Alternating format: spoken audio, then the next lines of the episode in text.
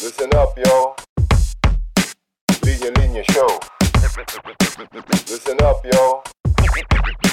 Linya Linya Show. Listen, listen up, yo The Linya Linya Show Bumabalik every week Parang yo-yo Sa office, sa condo, sa FX, sa kanto Walang pinipili, basta pili-Pilipino Listen, listen up, yo The Linya Linya Show Humahalik sa'yo, cheek Parang to the millions and millions of listeners around the world. Welcome to the Linya Linya Show podcast powered by Globe Studios. Ang special guest natin today, ayon sa kanyang Facebook profile ay works at Eddie sa Poso Mo, Babe.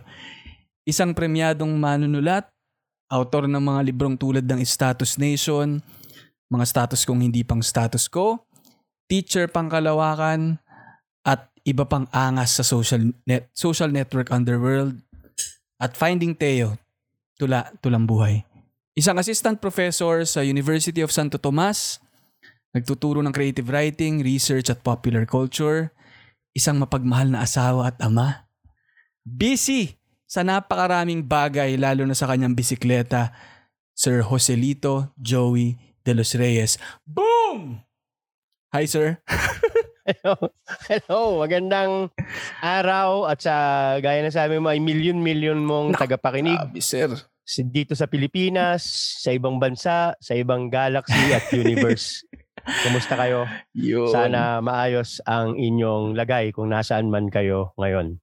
Ayan. Yun, tuwang-tuwa ako sir finally. Matagal ko na kayong nasa listahan. Nasabi ko, parang feeling ko ano eh, kung nagkataon lang dapat kayo yung tipong naging teacher ko dapat eh. Or naging ah, feeling ko marami akong matututuhan sa inyo kasi ang daming ang dami sa ginagawa nyo yung ano eh. Sobrang interesante para sa akin. Yung mga Ah, hilig ko rin. Nakita ko yung mga hilig nyo sir, puro nga tumatama eh. Bukod sa pagsusulat, social media, ah, pag ah, yun na, pagbibisikleta, no? ako naman pagmumotor. Tapos pati fountain pen ata eh. Pati Fountain pen. nagpa-fountain Ah. pen ata kayo sir, ano? Pati mga Ah, relo. Eh, ito, eh, ito Yan yung roll tayo ko, eh. pen roll ko, pen roll ko. Ayan, ayan. Oh, Yan ayan, oh. tayo eh. Ah, pero siyempre, ganyan lang yan. Mga ganyan lang yan. yan. Hmm. Eh syempre, mga grill na ata yung mga yan eh. Hindi, hindi, hindi, hindi, hindi. Ayoko mag-grill kasi baka mawala, mabagsak eh. Iiyak ka lang pag ah, nabagsak eh. So, mga pang heavy duty, ano lang to, Ah. ah, something. Ayan, no, Yun. fountain pen. Meron ako mga pocket pen. Ito naman, no. Yun sa... Pocket pens. Ah, nagpagawa talaga ako ng leather pouch Ganda eh oh. Ah, dito sa dito sa Quezon. Nasa Quezon province nga pala ako. yun ang itatanong ko sir. Nasaan kayo ngayon? Nasa Quezon Province kayo. Lukban, nasa Lukban, sa Lukban. malamig na bayan ng Lukban, Quezon. Mm. Dito sa gilid ng Mount Banahaw. Ayan. Ay, grabe naman. Mm, mm, mm, mm, Pero mm. sir, saan kayo, ba, ano, nitong pandemya lang kayo napunta dyan? Uh, may bahay, narito ang pamilya. Ah, dahil nung panahon ng face-to-face class, nasa Maynila ako. Nandun ako sa isang unit malapit sa universidad. Tapos nung inabutan ng pandemya, hindi na, wala nang dahilan para bumalik pa ng Maynila. Mm-mm. So narito na ako, may online class. ah, ah, tapos ah, hindi na rin naman ako nakakapunta ng mall, parang hindi mo naman kailangan pala ng mall. so, yun, dito na ako. Tapos maraming ini-explore na possibility. Nagtatanim ng kalamansi, ah, mamimisikleta, ayan. So, ganito, mag-guest para sa libreng kamiseta, ganyan. ayan, ayan. Ganda. Oo, Diyos ko. Oo, Oo. sabi ko, ang nagagawa talaga ng libreng kamiseta. Ito, ah, kaya ako na ang guest dito. yun eh, yun, yun, yun. Pero sir, lak- Ah. laki kayo dyan sa Lukban. Hindi, na Valenzuela ako, Valenzuela. Valenzuela Mm, Valenzuela, talaga. sa Bulacan. Ang nanay ko ay Ubando. Mm. Ang tatay ko ay Valenzuela, which used to be a part of Bulacan. Ayun. So, Mm. oh, pure Bulakenyo. Pero siyempre, parang wala na naman yung geopolitical boundaries, no? Oo. So, sa panahon. So, yung misis ko ang taga rito sa Lukban, Quezon. Mm. So, Oh, dahil- Mm-mm. Mukhang, Ma- dahil maganda, maganda itong bayan na ito, malamig, uh, ta- tahimik, tapos sarap ang pagkain, longganisan lukban, yun pansit. eh. Oo, di ba? Dito na lang ako. Ayan, dito na ako. Parang okay na ako. Okay na ako rito. Gaano kadalas ang longganisan lukban bilang ulam dyan sa inyo, sir? Ako, Hmm. ah, minsan siyang, ano eh, ah, siguro, kahapon kumain ako kasi kailangang isabay sa pag-inom ng Hinebra. No? Nakita ko ni like ko nga eh. Sabi ko walang iya. gin sa kalongganisan lukban. Ang Tapos may pinagkwentuhan lang kami ng isang teacher dito. Uh, pero may social distance, huwag kayong mag-alala. Yun. Ah, tapos, ah, every week siguro. Mm, mm. Pero minsan parang, siguro mga, minsan dumarating na two, two weeks o Mm. isang buwan na hindi kumakain. ano ba yan, sir? Oh. Parang standardized ba yan ng DTI? Wa- wala, wa- parang adobo, no? Ah, hindi, magkakalasa sila. Meron nga lang mas mas ah, overpowering yung ah, yung ano niya, yung ah, bawang halimbawa. Ayan. So merong manghang, merong ma- madami-daming ah, taba, no? Kasi iba-ibang trip eh. Mm-mm. So halimbawa may tindahan dito gusto mo na ah, malaman, gusto nito mataba, gusto nito ay ma, ma- spices, maraming spices. So yun, so iba't ibang tindahan yun. Mm-mm. Pero of course yung katangian ng longganisan lukban ay well, maalat siya. Mm. Hindi siya parang matamis na Pampanga longganisa. Saka yung longganisa ng Kabanatuan. Pati sa ano sir eh, sa Iloilo, sa nanay ko, matamis eh. Gusto ko yung sa Lukban o kaya yung sa Oh, vegan. Ilo- o vegan eh. Ang Vegan, sarap eh. oo, oo, oo, oo, sarap, oo. Oo. Oh, so minsan naghahanap din ako. Kaya lang Pampangas best best. ano, sorry, Hindi, nagbanggit ako tama ng- lang, tama lang sir. Malay mo. Oh, yun yung pagka-trip ko yung matamis, so bumibili ko ng matatamis na longganisa. Mm-mm. Ah, Pero napakabihira, mas mas prefer ko talaga itong medyo maalat. Mm. Mm-mm. So, maganda lang na napasadahan natin ng konti yung saan kayo ah, lumaki, saan kayo ngayon. Ah. Pero konting background pa sir para mas makilala kayo ng ating listeners ano. Mm, ng milyon-milyon milyon listener. kasi yan sir eh. Parang talaga may responsibilidad tayo sa kanila na Mm, ipakilala kayo ng gusto Ganda. eh. Mm. 'Di ba? sir? Parang ito na yata ang maglulunsad sa atin sa ating linya-linya party list. Yan sir. Yan? Simulan ang- natin yan. L Ulterior motive nito eh. LLP yan sir. LLP. ganda, ganda. Diba? Kasi yan ang ulterior motive niya. Yan, yan yung mga- nasa kaibuturan ng lahat ng ito. Okay. Yeah. Anong tanong, men? Sige, Yung- para makilala ako. Yung tanong sir ano eh, ano bang naging background nyo? Yeah, Parang academic background nyo. At saka yung naging career path ninyo. Career na. Oh, ah, kung career path, men, parang ano to, parang parang zigzag road, no? Parang Yan, wala, eh, wala. Sketchy, Talon-talon. eh. Eh. Oo, ah, na-permanente lang ako sa trabaho nung 30-something years old na ako, mid-30s. Pero yung mula nung able-bodied na po pwede na ako magtrabaho, ang daming napasukan. Gobyerno, Public Information Office ng local government, nag-barangay secretary ako. Ah, tapos, ah, nagtrabaho ako sa isang ah, training of as training officer sa isang money transfer firm. Tapos nagtrabaho ako as project manager sa isang IT. Ah, hanggang sa alam mo 'yun, parang bagamundo ay parang oh, meron ba tong meron ba tong ano, meron ba tong permanence? Mm. So, 'yun. Pinahawakan ko na sa asawa ko yung buhay ko. Parang, sige nga, ikaw nga mag-decide o mag-teacher ka. Ayan. Kasi hindi ka mapakali sa trabaho, mag-teacher ka. Ayan. So, mula nun, nag-teacher na since 2008. Mm. Ayun. So, yun, nagkaroon lang ako ng, yun, yun ang naging buhay sa akademya. Pero prior to academy, ang dami men talaga. Mm-mm. No? Ah, iba-iba, diverse since grade 5 Mm-mm. na nagtatrabaho ako hanggang sa, yun, nasa Ortigas, Mm-mm. project manager, kausap ang mga kano, Mm-mm. kausap ang mga foreigners. So, maliban doon, yun, doon ako humuhugot. Mm-mm. so, iba-iba yung pinanggagalingan. So, Mm. walang iisang ano ba, walang iisang expertise, men. Mm. Wala eh. Ah, wala talaga eh. Na eh, siguro nga ang, ang, ang aking expertise is yung diversity nung, nung, nung kayang gawin. Yun, kaya Ayan, so, Kaya kaya siguro maganda sir na balikan to kasi nakikita ko na iba-iba yung pinanggalingan yung lugar. May probinsya, may Maynila, may pagkatao, men, pati pagkatao. Oo. Kaya ano eh, feeling ko doon ang gagaling nga na parang andam hindi lang malalim yung yung balon nyo ng ng pwedeng panghugutan ng ng mga isusulat nyo pero parang may iba-ibang balde kayo eh. Yan, balde talaga. Oh, Pila balde. Pila balde, Oo. pila balde. Oo. Iba-iba, iba-iba. Ah, Mm. Kaya, alimbawa, nung second year high school ako, tumigil ako mag-aral para magtrabaho sa fab factory. Mm. Oh, sa factory for like a year. So, tapos saka pa lang ako nagbalik nag, sa high school kasi nga walang wala. So, doon pa lang nakapag-aral. So, sa akin, parang, ang malas ko namang bata, ano, kailangan pagtrabahuin. Pero, naisip ko, gaganti na lang ako, gagawin ko tong ah ah, ah, paksa ng susulat ko. so, yun. So, parang yun yung aking revenge, man. Parang, susulat kita. Parang ganyan. Oo, pero yun, yun nga, eh, no? yung iba't ibang pinanggagalingan yun nung nagiging material ninyo dahil Mm, mismo kayo yung nakaranas ng mga bagay na Yan. to. Oo. mm, mm. Pero yung itatanong ko sana sir, papunta tayo dun sa buhay guru ninyo eh. Dahil ito na eh, dito, dito kayo parang pinakabumabad eh, no? Dito na, yung Oo, naging oo, direksyon nyo. No? Tatanong ko sana kung paano nagsimula yung buhay guru ninyo, pero si- parang sinagot nyo na yung turo ng asawa nyo.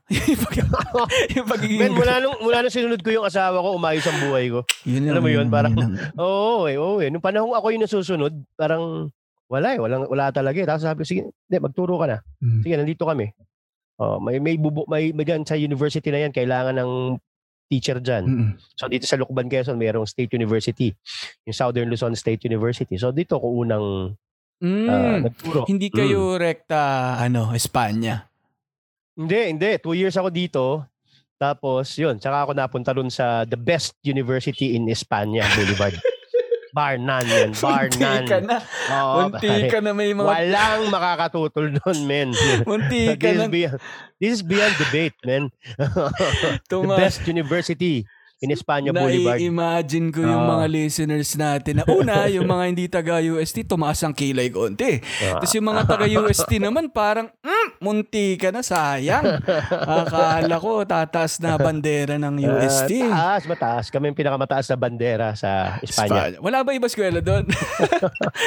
Baka naman. Well, kung meron man kami ang the best. siguro. Kung meron man na. kami ang the best. Wala nang papalag siguro. Ah, no? Wala nang kapalag-palag yan. Ano na mga Mm. tinuturo nyo ngayon, sir? Ah, ngayon, ang tinuturo ko ngayon ay sa graduate school, merong akong literary translation. Ah, sana may mag-enroll. Mm. Ah, tapos, ah, internship na for creative writing.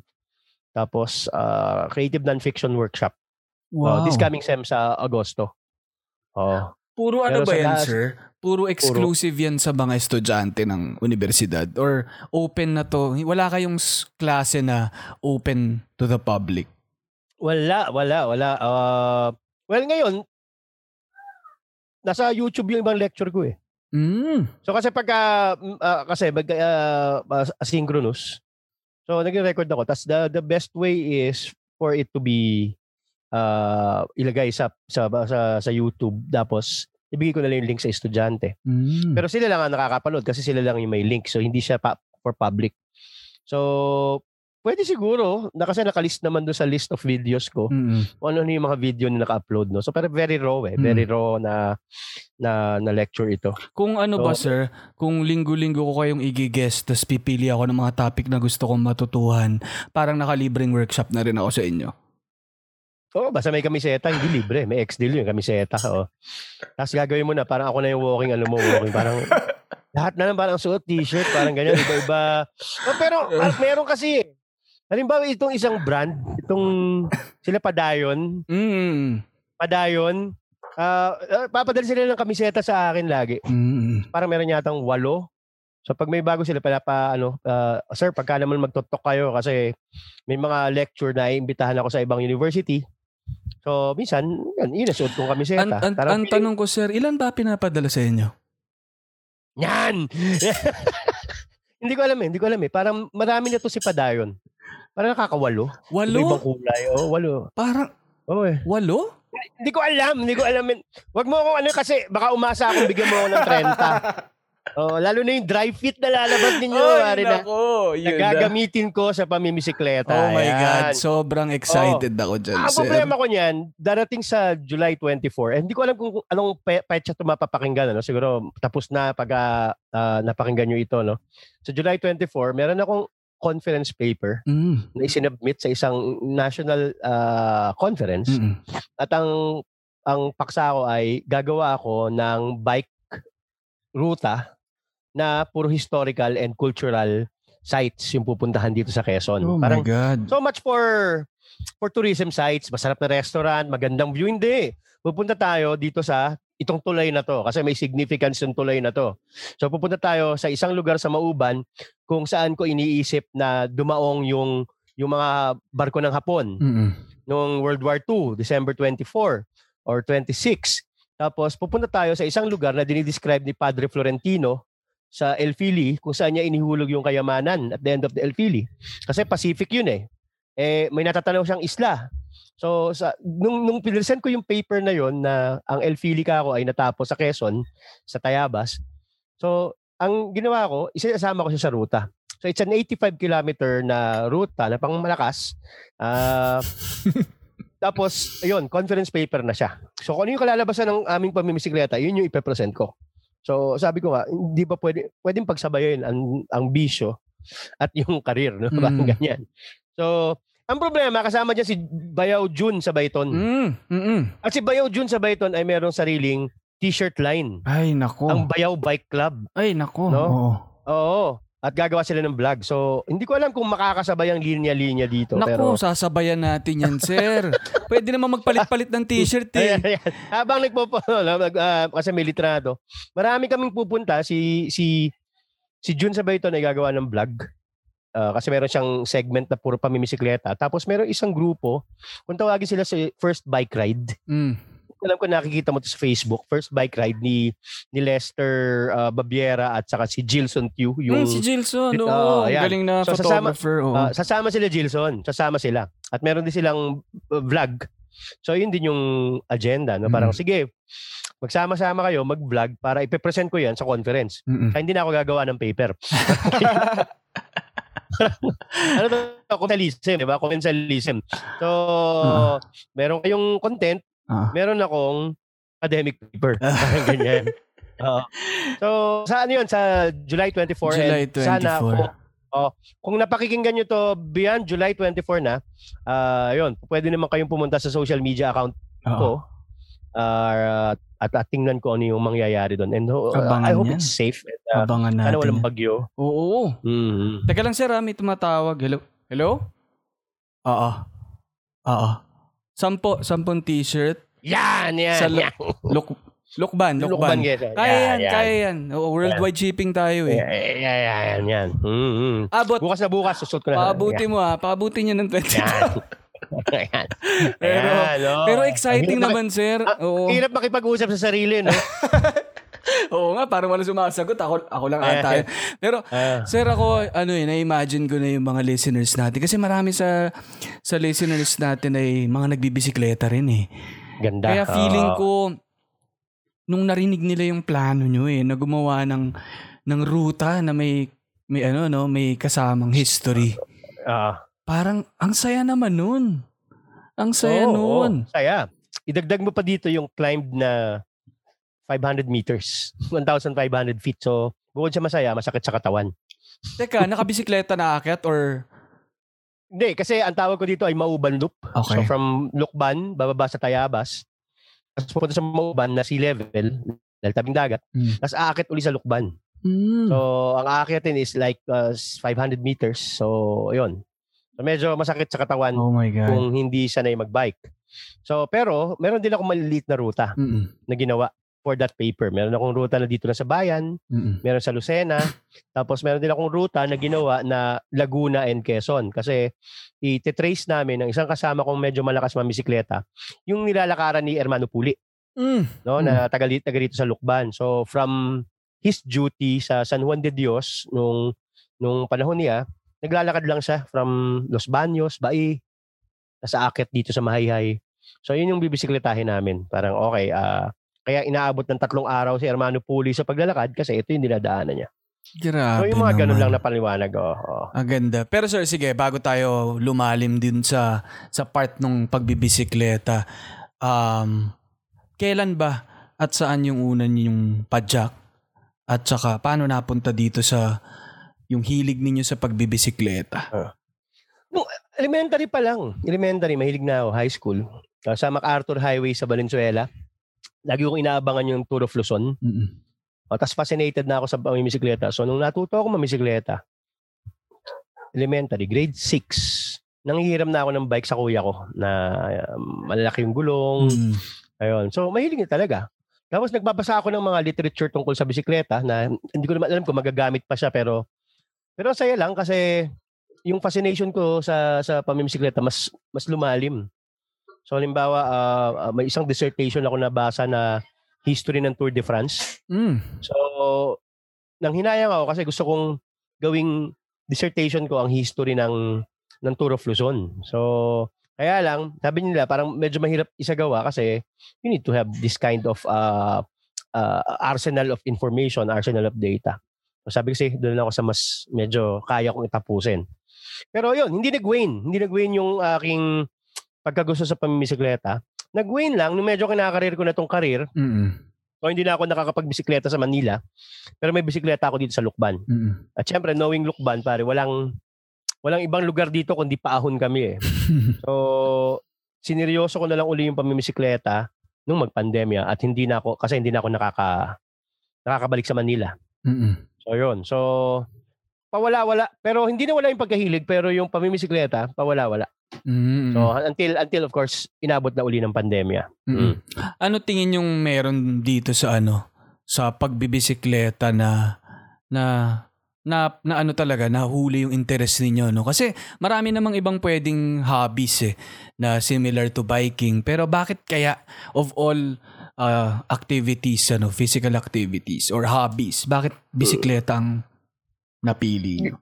Hindi, hindi, ano pa, baka nga yung pang, pangatlong dahilan ko lang yung ganda ng, yung gaganda yung katawan mo, yung resistensya mo. Eh.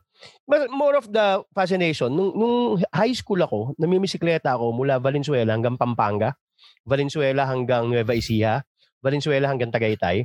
So yung fascination na nararating ng dapat ito ng sasakyan na merong gas, pero kaya kong puntahan ng nakabisikleta. So I remember, uh, nung high school ako, second year, namisikleta ako ng Webe Santo. Mm. So, kasi bakit Huwebes Santo? Kasi yung kakaunti ng sasakyan tapos lahat ay nasa. So, fascinated ako na yung passion, yung pabasa. Mm. So, from Tagalog, naging Kapampangan nung nakarating ako sa, sa Galing. Pampanga. So, sabi ko, ang galing, ano, nakikinig ka ng, ng, ng passion na hindi ko maintindihan dahil di man ako marunong magkapampangan. Pero, nakakatuwa na narating ko yun nang nakabisikleta lang ako. Mm. So, yun, yung ganun lang. Parang, kaya naman pala marating to nang hindi ka namamasahe. Mm. So, kasi high school ka, malakas ang katawan mo nun. Mm. So hindi ko naman iniisip doon na na gagandang katawan o di ba lalakas ang resistensya sa akin hindi mamisikleta na mamisikleta malayo malayo pagod na pagod di bali kinabukasan masakit ang katawan pero yung malayo yung narating yung Mm. literal na layo ah, Mm. literal na layo na narating Anong pinakamalayong narating yung ano sa from Valenzuela Tagaytay Mm-mm. oh Tagaytay tapos Orion Bataan Grabe. high school to men ha high school ha Grabe. Oo, minsan namimisikleta ako mag-isa. Namimisikleta ako mag-isa nang hindi alam ng magulang ko. Nakakarating, iniikot ko yung Bulacan, like 60 kilometers. Mm. 60 kilometers. Oh God. panahon na yun, walang Google, walang Google Map. So ngayon ko na lang tinetrace yung pinamimisikletahan ko nung high school. So may Kawayan, Marilao, tapos Santa Maria, ah, pupunta ako ng ah, Panbi, tapos bababa sa Balagtas, tapos papasok ng Bulacan-Bulacan, Ubando, then pabalik na sa bahay. So yun, ah, ginagawa ko sa linggo-linggo. Mm. Linggo-linggo. Kasi tuwan-tuwa lang ako, tatambay ako sa isang lugar. Say, ano sa Del Monte, Mm. ah, Grotto. Mm. So, nandun lang, nakatanga lang akong ganun. Tapos, litin na ang layo. Sa Novaliches, inaakyat ko dati yan nung bata ako. Mm, sa grotto Hindi ba? lang- Grotto? Ah, sa Grotto ng San Jose del Monte, doon na ang kasaming kamarin. Ah, dito malapit Meron, sa amin yan. Yung beses ako muntik ng mabangga ng bus dyan. nang hindi alam ng magulang ko. So sabi ko ngayon, imagine ko, paano magkaka ang nanay ko parang, teka, nandito lang naman to kanina sa bahay ah. Bakit nasa gasaan sa Novaliches? Parang gano'n. so may mga ganung pangahas, no? kapangahasan na gagawin mo nung high school ka. Mm. So, di ko alam, ah, that's, that's foolishness eh. Pero, ang saya eh. Mm. Nung mga panahon, Solo rider. nung mga panahon na ba yan, sir, ano, ah, walang Google Maps, walang Waze, paano nagiging mapa nyo? Parang ah, kayo ba yung parang bahala na kung saan man ako dalhin. Dad- Dadaanin ko sa mga sa mga signages o kaya kay sa isang alin na nasa ilalim ng puno ng mangga.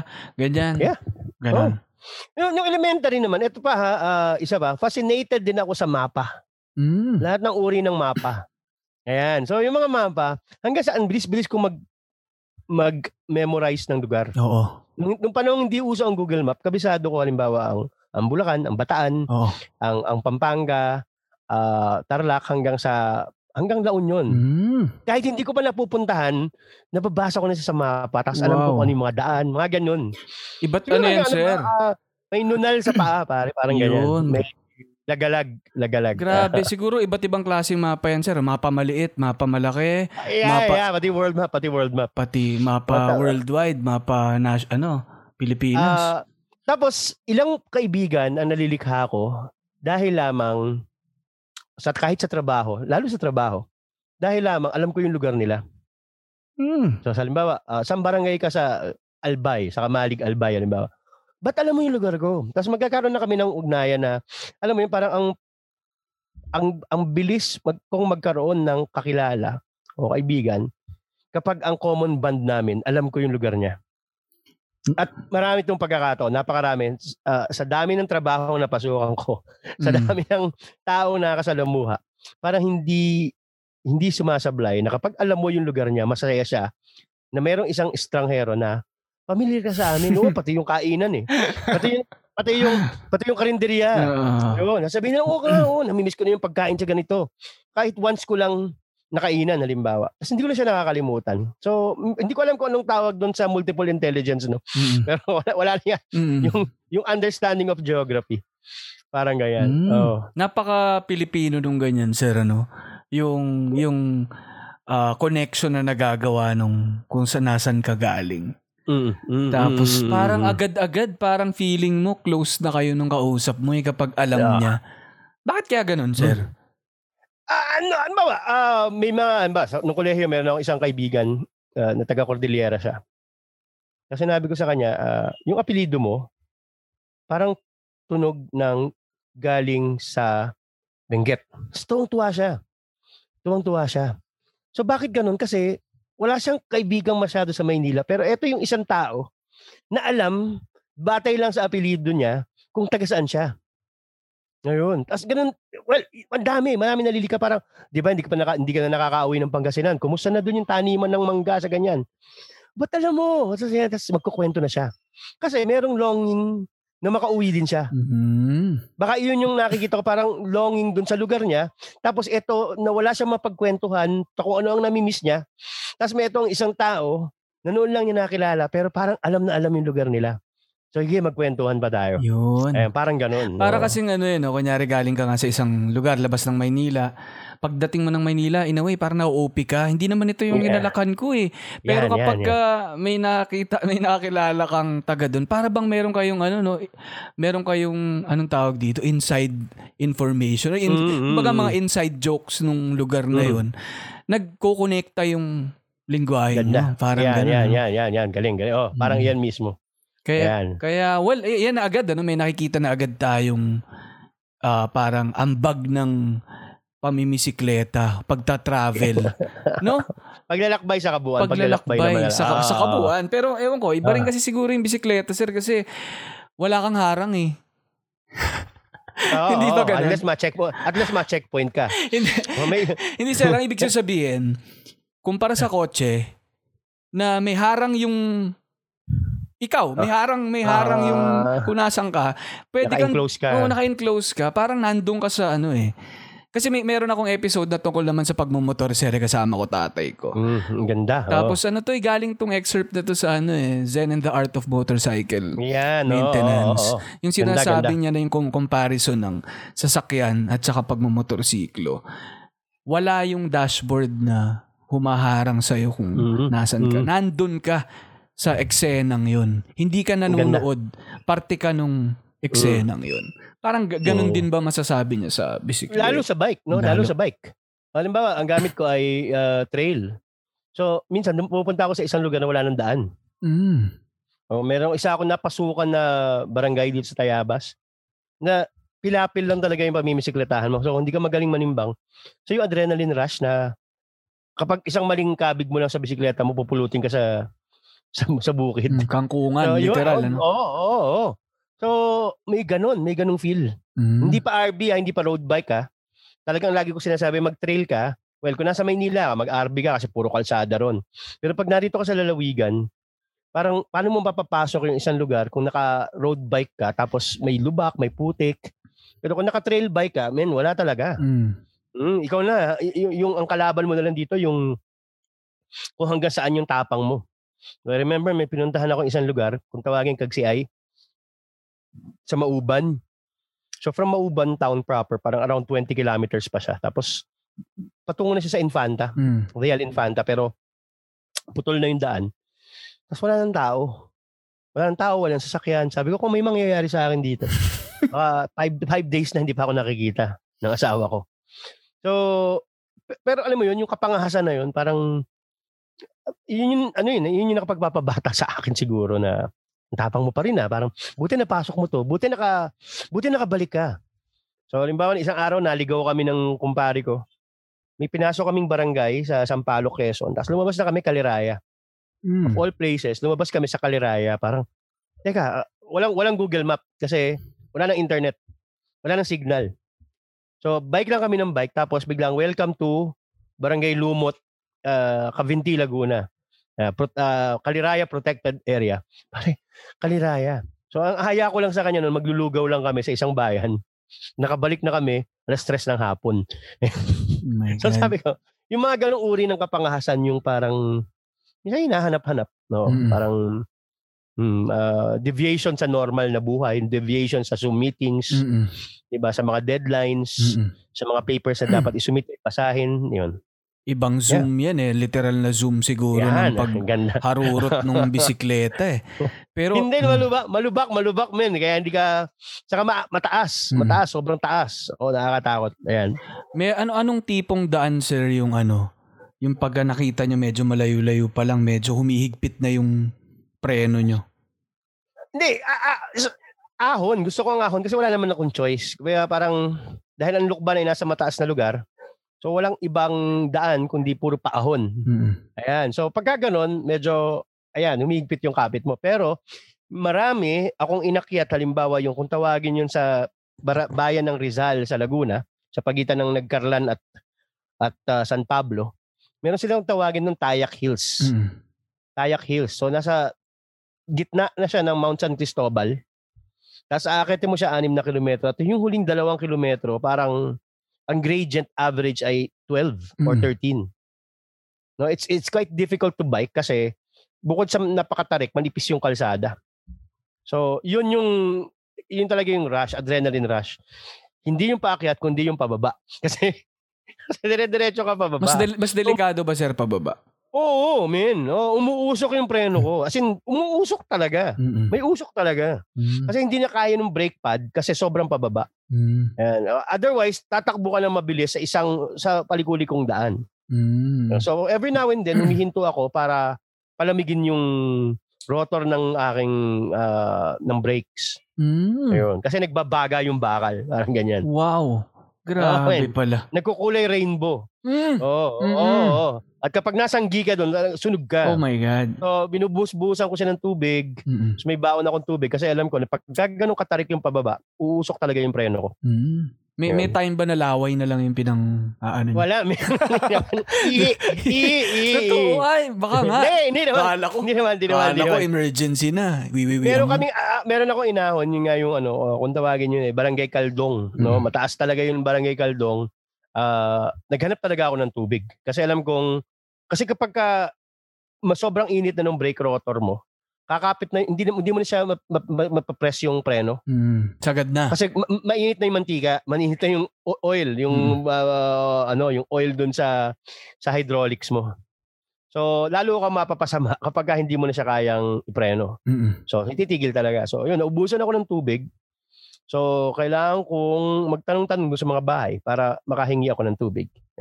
Grabe, no? Ano, Oo. sir, meron ba kayong, ano, ano yung pinakamatinding semplang experience nyo? At Oo, anong sinabi, ano, pag, ano yung realization nyo nung unang, yung, unang tayo nyo, ano yung dumampi sa isip nyo? Ano yan? ah, last year, bir- bir- magba-birthday ako, no? September something, 18. Ah, nag, nag- nasa trail ako, nag-iisa lang ako.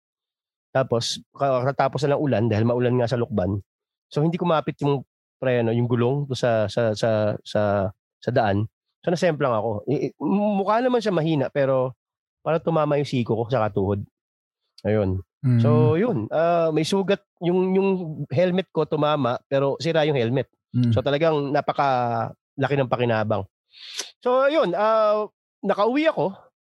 Tapos ang realization ko doon parang bakit ako nagmamadali? Eh thrill to. Bakit tanda-tanda mo na, Joey.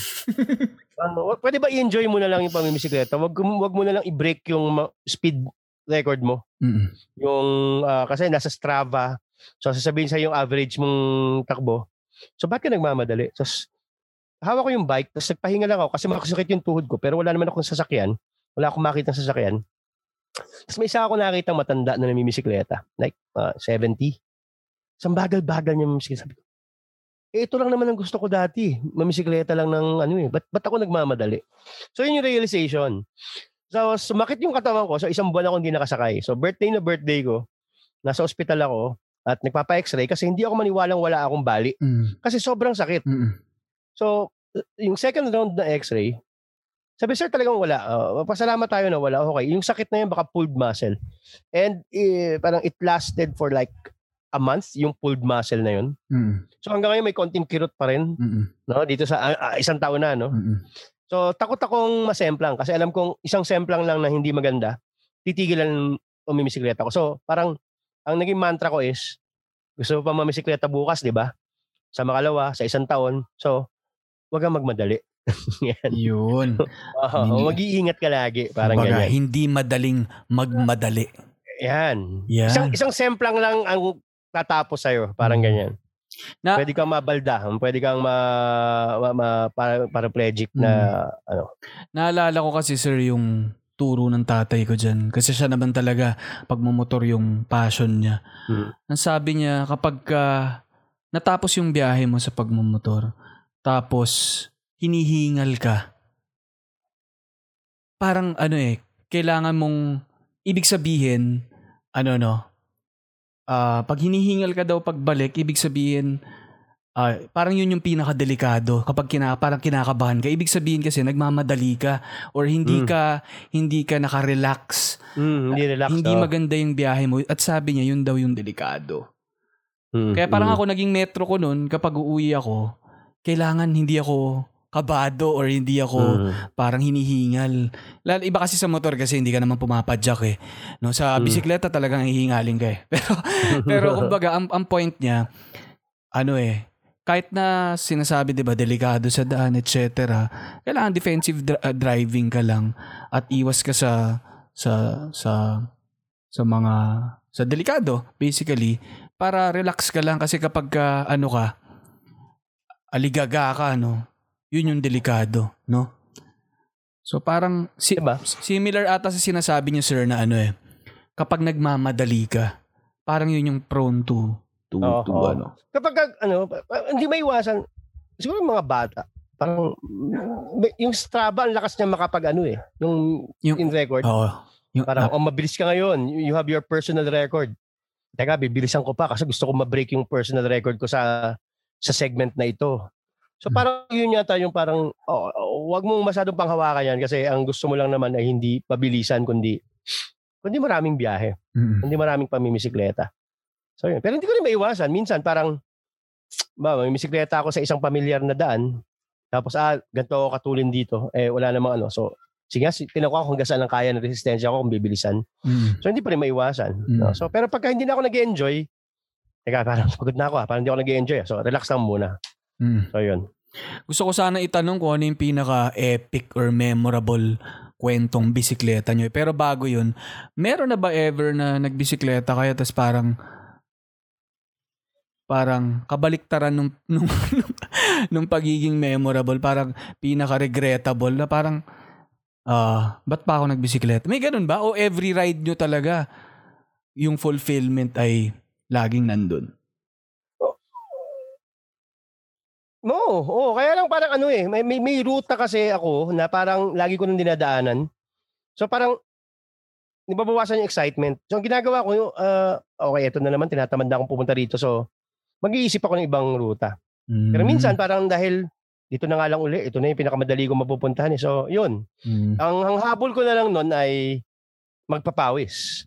Pero yung enjoyment, siguro baka naging second or third na lang. Mm-mm. So meron naman na rides na parang talaga pupunta tayo dyan, iikot tayo, magbabanahaw loop tayo. Mm. So parang ikaw parang excited pa rin. Parang so kahit na apat na beses mo una ginawa, parang sige may iba na naman. Mm. Halimbawa, ah, meron kaming sa Kaliraya, medyo mala, ah, siguro mga 40 kilometers away from here ang Kaliraya. Meron may tinatawag na reverse loop kasi mayroon kang dalawang daan pwedeng pat, papuntang Kaliraya. Isa sa Kalayaan, Laguna, ah, sa Lumban, Laguna, saka isa sa Cavinti. Mm-mm. So, dahil doon ako lagi dumadaan sa Cavinti, Laguna, parang, para, sige, for a change, dito naman ako dadaan sa kabila. Mm-mm. Ibang ikot naman. Para lang, para lang ma- mawala yung pagiging pangkaraniwan. Mm-mm. Ayan. Yun. Eh yun sir, So- yung ano nga, yung kung yung kabaliktaran naman, anong meron ba kayong kaisa-isang experience na grabe yun? Ito yung pinaka-epic kong bicycle story. Meron bang ganun? Hindi, yung ano, inasemp lang. Kasi parang, parang, parang ano siya, parang feeling ko man nasa MTV ako. Parang, tapos ako kumakanta bukas palad. Kunin mo, o Diyos. Ayan. So, anong nangyayari? Parang, ba, ba yun? Yung really say, bakit nagmamadali? So, inaakay ko yung bisikleta ko. Tapos may isang magsasaka na kasalubong sa akin. Ano nangyari sa'yo? Nasemplang po. Oh, marami nga talaga nasasemplang dyan. Ingat ka, ganyan. Tapos, buti na lang, ang kinapa ko agad yung mukha ko pagkasemplang, nabasag ba yung salamin ko, ano. So, Mm. yun, memorable. May memorable na pagkaligaw, naliligaw. Ah, may pagka naghahanap ka kasi ng daan, parang nandun yung uncertainty na baka, baka mak- makikita ko kaya siya agad. No, parang baka abutin ako ng gabi. Ayun. So, Mm. yun, marami, ma- ma- marami na eh. Pero yun nga, semplang siguro. Mm-mm. Saka yung naligaw ako na namisikleta kami na namisikleta ng kaibigan ko tapos lumabas kami sa isang lugar na hindi namin inaasahan na lalabas kami. Mm-mm. Ayun. Mm. So, dito lang siya sa Sampaloc, Quezon, katabi lang siya ng Lukban. At namisikleta ka namin namisikleta sa bundok. Paglabas namin nga, Kaliraya, Laguna. Mm-mm. Parang, ha, nandito na tayo. Parang walang nakapagsabi sa atin na dito kami lalabas. Mm-mm. Parang ganyan. Pa, ano sir, ano, ngayong nagpandemya, parang isa sa mga pinaka, ah, kung meron mang nakikita tayong, baga evident na dulot nitong pandemya, parang ang daming nagbibisikleta na, no? Sobra, men. Sobra. To the point na, na parang naging sindikato na yung presyo ng bike. Ah, ganun ba? Talagang Sobra. ano? Doble, nagdoble. Oh. So yung bisikleta na bi- mabibili mo sa pre-pandemic ng 25,000 halimbawa. Nasa 40, 50 mil ngayon. If mayroon pa. Kung mayroon pa. Oo, kasi wala talaga laging supply. So hindi naka worldwide to ha, yung shortage Mm. ha. So hindi nakasa, nakakasabay yung mga gumagawa ng bisikleta sa taas ng demand ng mga tao na gusto ng bisikleta ngayon. For Mm. one, ah, dahil ito yung solusyon sa mobility. Mm-mm. Pag nag-public transport ka, may risk ka. Mm-mm. Eto bisikleta, sarili mo, alfresco. so, ang dami, ang dami. So, kung malikli lang naman yung papasukan mo, ayan. Tapos, kailangan magpalakas ng katawan, bisikleta.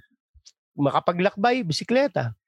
Ayun. So, ang dami. Ah, may isa akong kaibigan, ah, journalist siya, at namimisikleta rin siya.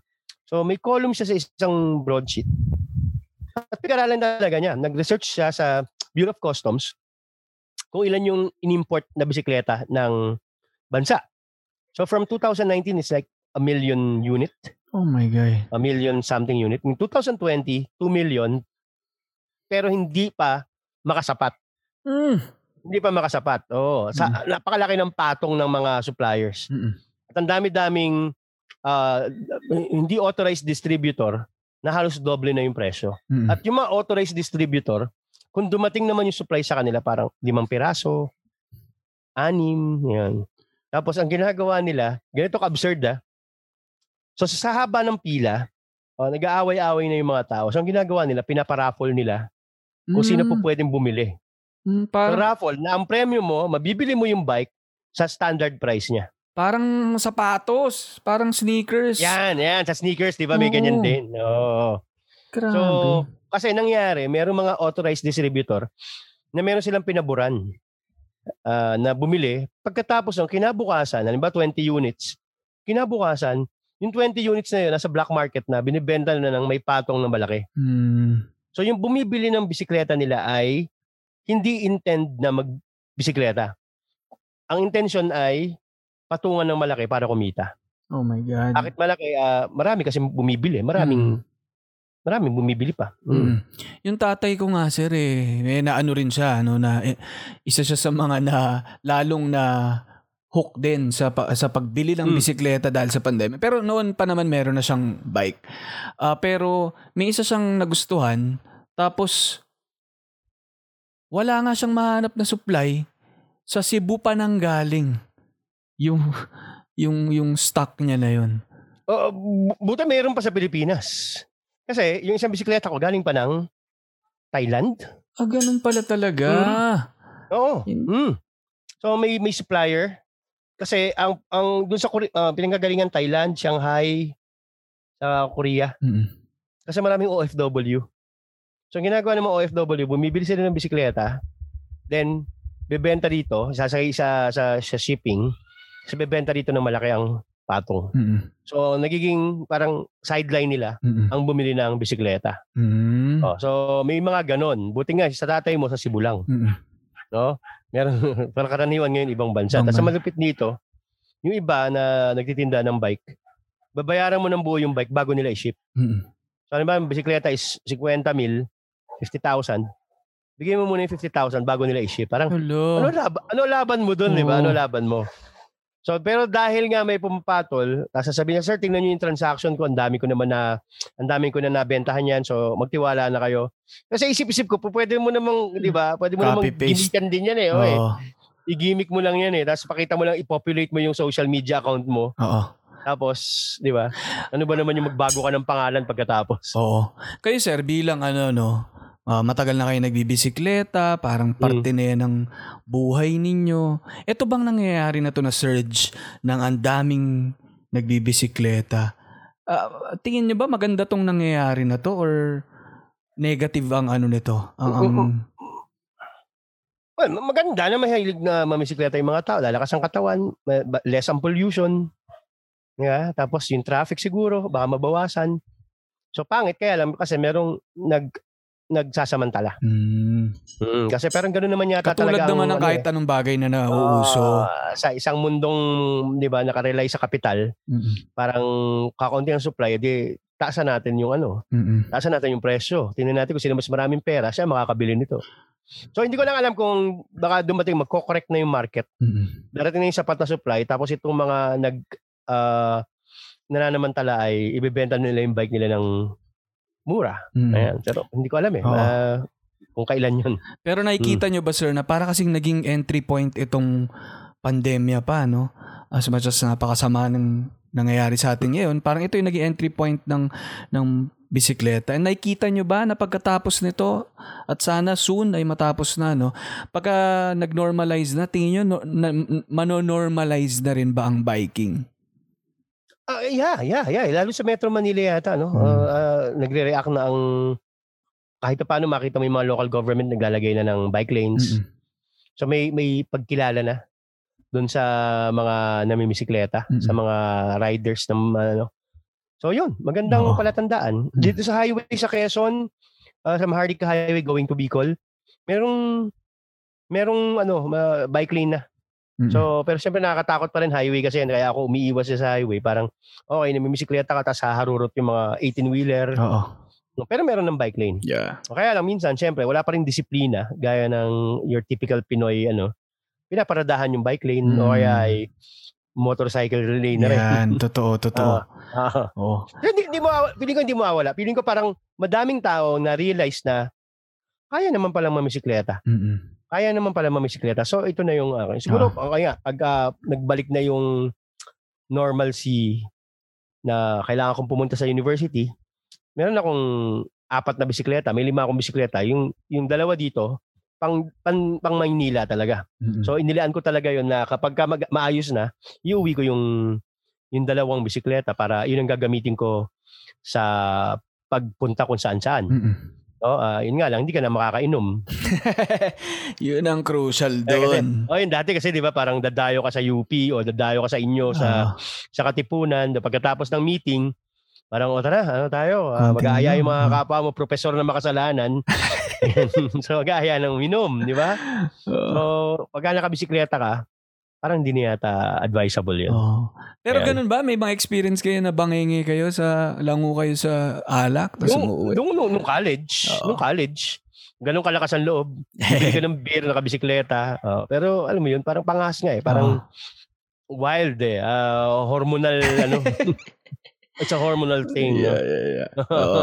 Matuturing nyo ba yung sarili nyo, sir, na ano? Kasi very personal yung mga kwento nyo sa pagbibisikleta, no? Pero matuturing nyo ba sarili nyo ah, bilang bike advocate? Parang, ko- ano ba kayo, very active ba kayo sa pagtulak na, oh, dapat, i, ano, yung, mag- may bike movement dapat tayo. Ay, ay, ay, ay, ayoko na may movement eh. Ayoko nang parang pwede naman tayo mag-solo-solo. Oo. Ang dami nag-aaya sa akin ditong grupo. Mm. Ang katwiran ko lagi, mahina ako mamisikleta. Ah, pero syempre okay na naman yung pacing ko. Saka sabi ko, lagi akong humihinto kasi magpipicture ako. Picture, di ba? Saka ng video. Oo. So kapag marami kang kasama sa grupo, parang yung iba, baka gustong bilisan yung pacing. Tapos ikaw, teka, teka, teka, ang ganda ng view oh. Mm. May picture ka, no? So baka makasira ka lang doon sa pacing ng ng grupo. Mm. Advocate ako kasi lately, siguro mga ilang buwan na rin tong nangyayari. Ah, maraming tropa, marami akong tropa sa Valenzuela, sa Manila, ah pati nga yata si ano, si Charles eh. Si Charles Tavilla, oo nga. Nag-message Sinasabi siya sa'yo? Ako sabi, Sir, dahil sa'yo napabili ko ng bisikleta. Doon sa, sa States, Sa di ba? Sa Dallas, States. sa Dallas, oh. Oo, sa Dallas. So, sabi niya, dahil sa nakikita ko sa'yo, napabili ako ng bike. Sinabi niya sa, sa isang comment sa akin sa Facebook eh. Oo. Ayun, oh, marami pa at marami. Ah, may mga kaibigan ako na nagtatanong, paano, paano, paano bumili ng bike? Mm. So kung magsisimula ako mamisikleta, anong dapat kong simulan? So, lagi, standard naman yung payo ko doon. If you can afford it, start from the mid-range. Huwag mo nang tipirin sarili mo. Mm. Walang, sabi, hindi, ano lang muna, ah, starter bike. Mm. Mga ganyan. Yung tipong entry-level bike. Sabi ko, walang entry-level bike. May isa akong kaibigan na vice president ng isang multinational company. Sabi niya, Joey, ah, ano ba magandang bike sa price point na 20 mil? Sabi ko, yung itsura mong yan, 20 mil. Sabi ko, ganun po pwede ba? Bumili ka na ng bike doon sa halagang isang daan. Sabi, bakit? Kasi, kapag ayaw mo na, mataas ang resale value. Mm. Hindi kapag kumuha ka ng, ng low-end bike, parang halos Wala ipamigay na. mo na yan. Mm. Quality-wise, maraming masisira agad dyan. Tapos mabubwisit ka kasi laging sira ang bike mo. Mm. Oh, tas ang bigat-bigat pa dyan.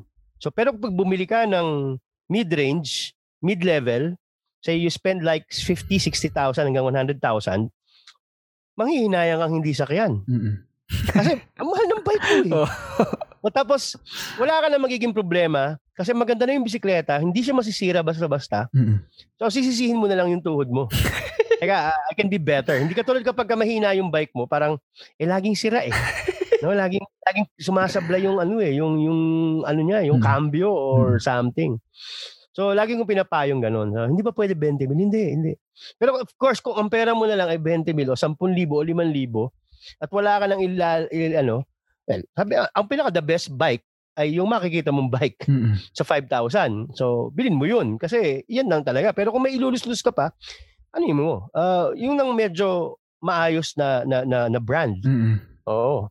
Ah, So, yun lagi ang aking payo. Tapos sabi ko sa kanila, alagaan sa linis. Marami sa YouTube na paraan kung paano lilinisan yan. Mm. Tapos, ang pinaka-importante, magkaroon ka ng isang magaling na mekaniko. Yun. Kasi- Oo, kahit gaano kaganda bike mo, men, darating ang panahon na masisira yan Mm. meron magiging problema yan.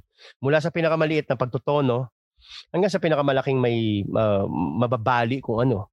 So, ang maaasahan mo doon ay isang magaling na mekaniko. Kasi sa iba, parang, maganda na bike ko. Hindi, dapat meron ka rin maayos na mekaniko. May bike mechanic ka rin. Grabe, na nag-bike 101 na tayo kay Sir Joey. Yan. Oh. Grabe yung millions and millions of listeners Yan, natin. no, men, no. Grabe. Hanggang sa, di ba? Hanggang buzay niya, may nakikinig sa atin, di ba? Yun na nga, grabe. Bukas na bukas siguro. Ang daming sisiksik sa market bumili ng Ang ano. ganda, oo, men, no. Saka, di ba, isusuot nyo yung parating na dry fit. Ang ganda nun. Yung kasi bago natin. pwedeng, ah, sa, sa outfit ninyo, pwede mo naman, wala naman nagbabawal kung anong isusuot mo eh. Oo. So halimbawa iba naka-cycling jersey, it's it's more of like the convenience, no? Uh, kasi hindi loose yung damit. Mm-mm. So tapos ah, naka-tight sa'yo. Ah, so ibig sabihin, ah, hindi ka masyadong tatamaan ng hangin. Yan. So huwag ka magsuot ng cotton. Oo. Kasi yung pawis mo magstay doon. Mm-mm. Dry fit ang kung hanggat maaari. But, Pero wala pa rin nagbabawal sa'yo nun. Oo. Ah, pero ang pinakamahigpit ko lang bilin, kahit anong isuot mo, kahit naka-brief ka lang, men, magsuot ka pa rin ng helmet. Yun. helmet talaga yung premium. Oo. Uh, put premium on your helmet on your head. Ayun. Huwag matigas ang ulo. Mag-helmet. Huwag mong subukan na Oo. kung gaano katigas ang ulo mo. Ayan. Baka magulat ka. Baka magulat ka. Oh, ay, ano pala, lambot lang eh. Ganito pala siya. Wala Oh, na. ganito pa. Ay, oo. Oh, hirap yung next Dapat time. pala nag-helmet ako, yan. Kasi may minsan nakikita ako, kung tawagin nyo sa cycling community, mga Gempoy. ano, mga Naririnig ko nga yung ano na yan. Yan ba ko ano? Yan ba sir ang ano, yung counterpart ng kamote sa mga Yan, no? music? Kung sa, sa motorsiklo, motor. kamote. sa cycling community, Gempoy. Mm-mm. So ito yung mga hindi nag-helmet, ito yung mga, ano mo yun, parang walang disiplina sa kalsada. Yan, kung ano-ano ginagawa. Tapos ah, hanggang sa makaabala sila. Yun yung mga. Gempoy riders. Yun, wag, wag kayo Ah. maging gempoy guys. Nako. Huwag kayo magiging Gempoy. Huwag kayo, umiwas kayo sa pagiging gempoy. Ah, kasi iba, mga Gempoy, ah, sa Manila. Akala nila, kung mo nakabisikleta sila, hindi sila dapat sumunod sa batas trapiko. Mm-mm. Ah, hindi sila humihinto sa red light. Ah, yun yung mga Gempoy. Mm-mm. Ah, Yun. Eh, sir, eto. No, napag nabanggit natin kanina yung ano eh, yung yung yung yung pagtulak sa pagbibisikleta bilang advokasya, no. mm, Ah, ngayon sir, kung, kung kunyaring may space kayo sa isang malaking billboard sa EDSA para i-promote ang pagbibisikleta, anong Mhm. linya yung ilalagay nyo doon? ganda. Oo. ah. Hmm. Oo nga, no? Ang hirap ng tanong, ah. Teka. ano yung linya? So, ano yung tagline, ano? Anong tagline, no? Hmm. Napaisip mo ako Next, next question. Balikan, balikan mamaya. natin mamaya. Ah. Padyak muna tayo ng konti. No? Eto sir, nagmumotor ba kayo? Ah, ba- Hindi. bakit oo, bakit hindi? Bakit hindi? Hindi. Ah, natatakot ako na baka mainitin ng ulo. Mm. Tapos may dati agresibo ako. So hindi talaga ako kumukuha ng lisensya kasi kasi mainit na ng ulo ko. Mm. So baka mamaya may makasagutan, may road rage, kanyan. hindi ba prone din kayo niyan kahit nagbibisikleta kayo? Mm, eh, ano eh, pagod ka eh, men. Parang katawan mo yung makina eh. Oo nga, no? Magandang point. Wala ka ng energy. Puta! Pu- mm. Ah, hindi, Ha? iba, bababa mo lang, alam mo, di ba? Ibaba mo lang yung ah, bintana mo at magmumura ka na. Di ba alam kung sino ako? Di ba ako sa anak ako ni Senator ganito? Matapang kasi may harang eh. Pero pag nagbibisikleta ka, takot ka kasi eh, babatukan ako nito. Pagod ka na, pre. Oh, sumakit ka. Dito sa lukban, umakit ka. Parang, di ba? Parang, oh, may nagkat. Wag na, wag na. Sayang, sayang energy ko dito. Tsaka hindi ka makakaripas ng ano rin eh. Masyado eh. Mahahabol ka eh, no? Yun. Sige, sige. Sir, ito, may isa akong tanong, no? Sige. May, may naitutulong ba ang pagbibisikleta sa pagsusulat ninyo? Kung meron, ano at bakit? Ang totoo, men, yung pagsusulat ko, parang ano na eh, obligasyon na lang sa akin ba magsulat. Oh my God. Oh. Ganun pa pala ako hindi natatapos ng article sa Rappler. Yan. Oh. Kasi nagsusulat ako sa Rappler, saka sa Abante. Mm-mm. O nag-kokolum ako at yung sa thought leaders ng Abante, ah, ng Abante, ng, ng Rappler. So hindi ko pa tapos. Mm-mm. Yari na ako. Ayan. May natutulong. ah yeah, oo. Mara, hindi. Hindi lang sa pagsusulat, men eh. Ideya. Mm. Ang dami kong problema na bawa, ma- may bisikleta ako sa bukid o kung saan man ditong lugar na magandang tanawin, tatangka ka lang doon, tapos titingnan mo lang yung araw. Kasi meron akong inaakyat dito sa may mahayhay. So mataas yung mahayhay, meron pang mas mataas na lugar na overlooking lahat, no? Na kita mo ang Ortigas, walang biro, pare. Kita mo ang Laguna Lake, kita mo lahat. Kasi minsan nakatanga ka lang dyan, magbabaon ako ng kape. Ang dami kong problema, halimbawa sa klase, sa, well, sa buhay, Mm. yun yung nakakapagbigay ng linaw. Oo. So, hindi lang ideya ng ng ng pag na, na magiging ah, tema ng susulatin eh. It's it's something something deeper, man. Mm. Oh, hindi na lang oh, hindi ako kumukuha dito ng paksa sa pagsusulat. In fact, ang dami nagsasabi na gumawa ako ng libro Mm. tungkol sa ayan, bike adventures, yung mala mala 'di ba, mala Zen and the art of ano, motorcycle. Oh. Oo. So, napupwede ko naman gawin. Mm. Napupwede naman talagang gawin. Lalo, ang daming pagninilay. No, halimbawa, may isa akong article nung, pala, nung birthday ko last year nga, nung masemplang ako. Mm. Ang pamagat ng article ko, semplang. Sinabi ko doon yung mga realization, Mm. nung kwento ko sa'yo. So, yun po, pwede naman yun. Pero para sabihin mong tutula ah, or magagawa ng maikling kwento, hindi eh. Oo eh, hindi pa eh. Hindi Mm. pa. Oo, ah, baka baka nga dun sa ma- mala reflect reflection, no? Pag ninilay. Pag- so mala, malazen nga, oh. Oh. Pero ano ba sir? Kasi hirap rin minsan pag writer ka na parang ang writer at rider pala na medyo malapit ano. Oh, Nagkaka-writer's block ba kayo? Riders Black. Wala na, oh. Pero nawawala ng gana kayo sa pagbisul pag pagbibisikleta. May rider's block ako ngayon. Hindi muna ako magbibisikleta. La, may linggong hindi ako nakabisikleta kasi ang daming trabaho talaga. Deadline ng grades. So, nagche-check ng finals. So, parang okay. Ngayon, hindi ako mag-ano. So, sa buong, sa loob ng isang taon, parang yun lang yung isang linggo na hindi ako nakapagbisikleta. Mm-mm. So, twice, thrice, every week, thrice a week, nakakabisikleta ako. Kanina, hindi. Kasi, dahil dun sa Longganisan Lukban, Mm-mm. mm, at, at gin, yun. Eto sir, hindi ba kayo nahihirapan minsan? Ako kasi na-experience ko minsan. Kunyari, nagmamotor ako.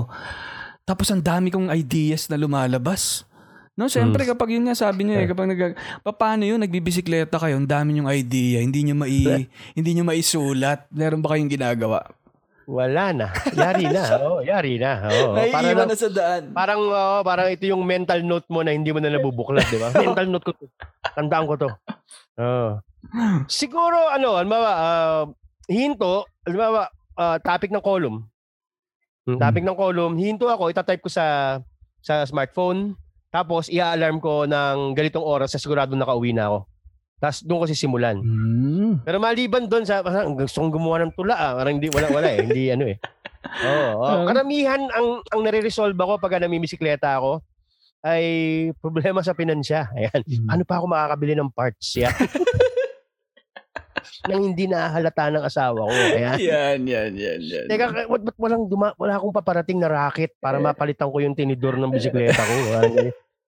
Ano ba susunod kong darating na pagkakakitaan para mapalitan ko yung gulong? Ay, ganyan. Yan, Oh, grabe pala talagang driver din ang ang motivational din ng ano no ang bisikleta eh para itutulak ka niya sa ma, na kumayod eh pumadyak pa para sa Oo, mga oo, oo. Padyak pa para ano, ah, meron ka pang papadyakan.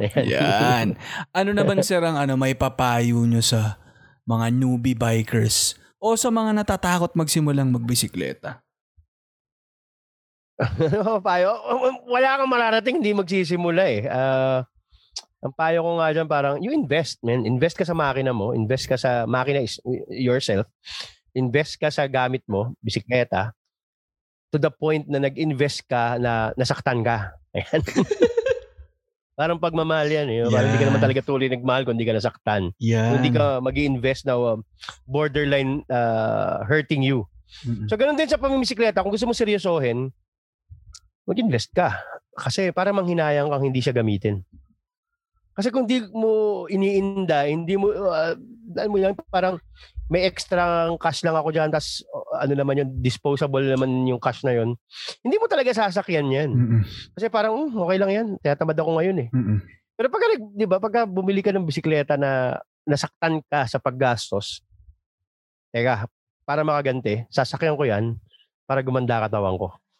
Para Yun. lumakas yung resistensya ko, men. Yan. Yun, grabe naman. Ewan ko na lang kung hindi pa mapabili ng bisikleta yung mga li- listeners natin. Oh my Yan, God. oo, oo, oo. So, okay lang. ah, sa akin, parang ano eh, parang paano ka makakatipid? Hindi, men eh. Ah, you invest in the machine. No? Parang ganyan. Yun. Para, para gamitin mo. Para makita mo kung nasaan yung potential mo. Dalawa, kung paano mag-manage ng budget. Yan, At yung yan. isa, paano aayusin yung katawan mo. Yun, grabe naman. Pati pala financing, pati pagbabudget kasama sa Seri- pagbibisikleta. seryoso yan. Kasi ah, bibili ka ng, di ba, pa, ano, middle income earner ako. Pero yung bisikleta mo ay parang pang hindi middle income. Parang, paano mo nagawa yan? Magic, no? Parang, okay, magtatrabaho ako ng ganito. Yo. Ayan. Bagong racket, ano? Para lang may pamalit. Pero ang ganda ng mga binanat nyo, sir, na ano? Wala kang mararating kung di ka magsisimula. No? Oh my God, napaka-zen, napaka ano, no? Napaka-sage, no? Oo. Parang wag- wala kang mararating. hindi ka magsisimula. Tapos tuturuan ka na magkungko, di ba? yun eh, yun eh. Eh, ah, grabe to, grabe to. Parang pagtapos sa pagkatapos itong podcast na to, papadyak na ako. Tumingin ka na sa ano, sa mga website, sa mga Hindi sir, meron dito yung airpot ko eh. Kaya nagbabay kami dalawa. Yung sinabi ko sa yung in-order niya sa Cebu, yung isa. Ayan. Yung isa, binili niya nung kailan pa, five years ago ata. So, Mm, mm, talagang mm, ano rin ako, parang beginner lang. Mas mas motor talaga. Pero, nasisimulan ko nang ma-appreciate talaga. Eh, di pa pa village-village lang, pero... Yan, tama yan. Simula oo, dyan. oo, hanggang sa... nakakapagtaka parang hindi mo naman kailangan pumadyak na isang daang kilometro agad, di ba? Mm. Parang, oh, ganda naman natin mo, Sir Joey. Ah. Mm. Paano kaya ako? Men, magsimula ka lang na muna ng 5 kilometers, Mm-mm. parang ganyan. Yan. Tapos yung, ang problema, ang siguro sa iba, ang drive ko kasi is, ano eh, ah, gusto kong, gusto kong makababa sa bayan na to, mauba na limbawa. That's like, parang 30 kilometers away from here. Pero hindi agad ako bumaba na mauban. Kasi Mm. alam kong hindi ko kayang ahunin yung paahon. So ang ginawa ko, segmentation, nagse-segment. So dito lang muna ako ngayon. Tapos aahon ako. Tapos, okay, sa susunod na araw, nagdagdagan ko ng 200 meters. Yeah, ganun lang kaliliit, men. Mm. Kasi pababa yun talaga, pababa. At, at nakakatakot sa pababa, masarap bumaba, pero alam mong aahon ka pa rin eh. Kasi kailangan mo makauwi. So hindi talaga isang ano na yung wasak na wasak yung katawan mo pagkatapos. Mm. O, parang hindi, kailangan ko ma-enjoy pa rin to. Dapat may elemento pa rin ng enjoyment. Yun. So, segment. Mm-mm. So, ah, 10 kilometers, okay nga. Oh, parang kaya pa. Dagdag ko nga ako ng 1 kilometer sa susunod na araw. Mm-mm. Parang ganun. Yun. Grabe. At Galing. Mm. Ano sir, uh, well, una gusto kong magpasalamat sa inyo sa pag uh, uh, pag pag preno, saglit at pagtambay kasama Ah, ang mga ganda. Oh, yan. eh, medyo ang saya nitong ah, naging usapan natin and for sure Mm. yung mga listeners natin niya ay ganadong ganado na rin pumadyak. And gusto ko lang Ganda. pangalawa sir, gusto ko kayong pasalamatan kasi dahil sa inyo bilang the ultimate social media bike influencer. Ano yun? dahil sa inyo Oh, ay napagawa ng dry fit bike themed linya-linya shirts ang linya-linya. Ganda. Grabe. Galing, galing, galing, galing, galing. Dahil- hindi ako aasa, hindi ako aasa. Dahil sa inyo to sir, at by this time na nakikinig kayo ngayon, oh my God, nasa linya-linya.ph na yung mga dry fit shirts natin. Dalawang disenyo yan sir. Papakita ko sa inyo yung una. Ito. Ganda, ano ba yan? Hindi ko, makita. Ano yan? Oh my God, ganda, ganda, ganda. Bisikleta. Ayan. Bisikleta. Bising Ganda. busy. Oh, by, by, by the time na narinig nyo na ito sa sa podcast ay pwede nyo na makita yung shoot ko yan. Suot na ni sir to. na nasa isang lugar ako, sa isang magandang lugar dito sa Quezon Nako. or Laguna. At ano para para naman true to ano no to the the brand yung yung true to the line. Ipapahatid ko to kay sir. Bisikleta. Bisikleta ang gamit ng rider namin. Para lang ano, talagang totoong Mula, totoo. mula Novaliches hanggang Quezon. Bumabiyahe na ngayon sir eh. Saan? Bumabiyahe na yung rider namin ngayon. Papunta na dyan sa inyo. Uwi. Kasi mahaba ang biyahe niya. Papakita ko lang sa inyo yung isa pa naming design. Hindi ko mahanap eh. Dalawa Eh, sa kala ko dalawa. ilo- ilo-launch pa yan sa darating na araw. Oo, Ay, hindi, sir. by the time na napakinggan to, Oo, ah, nakalunsad, nakalunsad na na, Pero hinahanap ko lang yung photo eh nung isa. Pero hindi ko makita. Pero yung isa na, so itong una ay bisikleta, no? Busy sa pagbibisikleta. Mm, yung isa ganda, ano ganda, eh, ganda. anti-semplang social club ang nakalagay. Ganda, ganda, oh. Tapos duguan ka, di ba? Mamula-mula yung t-shirt. Pero, kulit. oh, eh, may dalawa na kami. Nagpaplano pa kami ng iba pa. Sana tangkiligin ng mga listeners natin. Oo, oo, oo. Ah, Para- lalo na yung mga ganitong uri ng advocacy mo at yung entrepreneurship spirit mo, no? Mm. Suportahan na natin yung homegrown. Yun. Ayan. Sir, kaya sa pala, mga- ito ngayon ko lang na-realize, kaya pala hindi ninyo kanina masagot yung linya dun sa EDSA na billboard. Kasi wala palang nakasulat. Image nyo lang pala na nakasuot ng linya-linya dry fit yung ilalagay dun sa billboard. Kaya, Basic, bisikleta, bisikleta, lang. na ganun lang. Oh. Kaya tapos pala. yung, oh, oh, nakikita-kita mo yung beer belly, di ba? Wala nang maraming salita. di ba? Ayan, ayan, di ba? Walang, walang maraming salita. Yun. Ay, nako. Alright, alright, alright. Oo, Kaya- salamat sa pagkakataon. Maraming maraming salamat Sir Joey. Pakiramdam ko hindi ito yung huling magiging pag-uusap natin sa The Linya Oo. Linya Show. Oo, oo, oo. At ah, an- ang ano ko na lang sir, saan ba masusubaybayan si Sir Joey De Los Reyes? Ah, yeah, ah, Yan.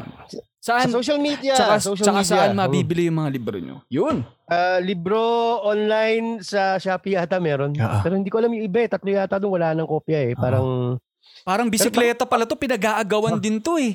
eh, o- eh, eh, tagal na naman kasi nung libro, di ba? Ayan, so yun. Oo. Ah, sa Shopee meron ba? Ah, kasi wala naman yung mga bookstores. Kung nakakapunta kayo sa National, hindi ko alam kung meron pa eh. Pero sig- ang sure ay online. So, UST Publishing House yung nag-publish sa dalawa kong libro. Yung isa lang doon ang available na lang, yung Finding Teo. Ah, tapos yung Visprint na, well, ngayon lumulunsad sa Avenida Books. So, meron pa yata din doon. Tapos, ah, mababasa nyo ako sa Abante every Sunday. So, napaka-wholesome nun kasi Sunday. Dapat yung, yung family day, ganyan. So, meron akong column sa Abante, online, saka yung kung makakabil pa kayo ng dyaryo.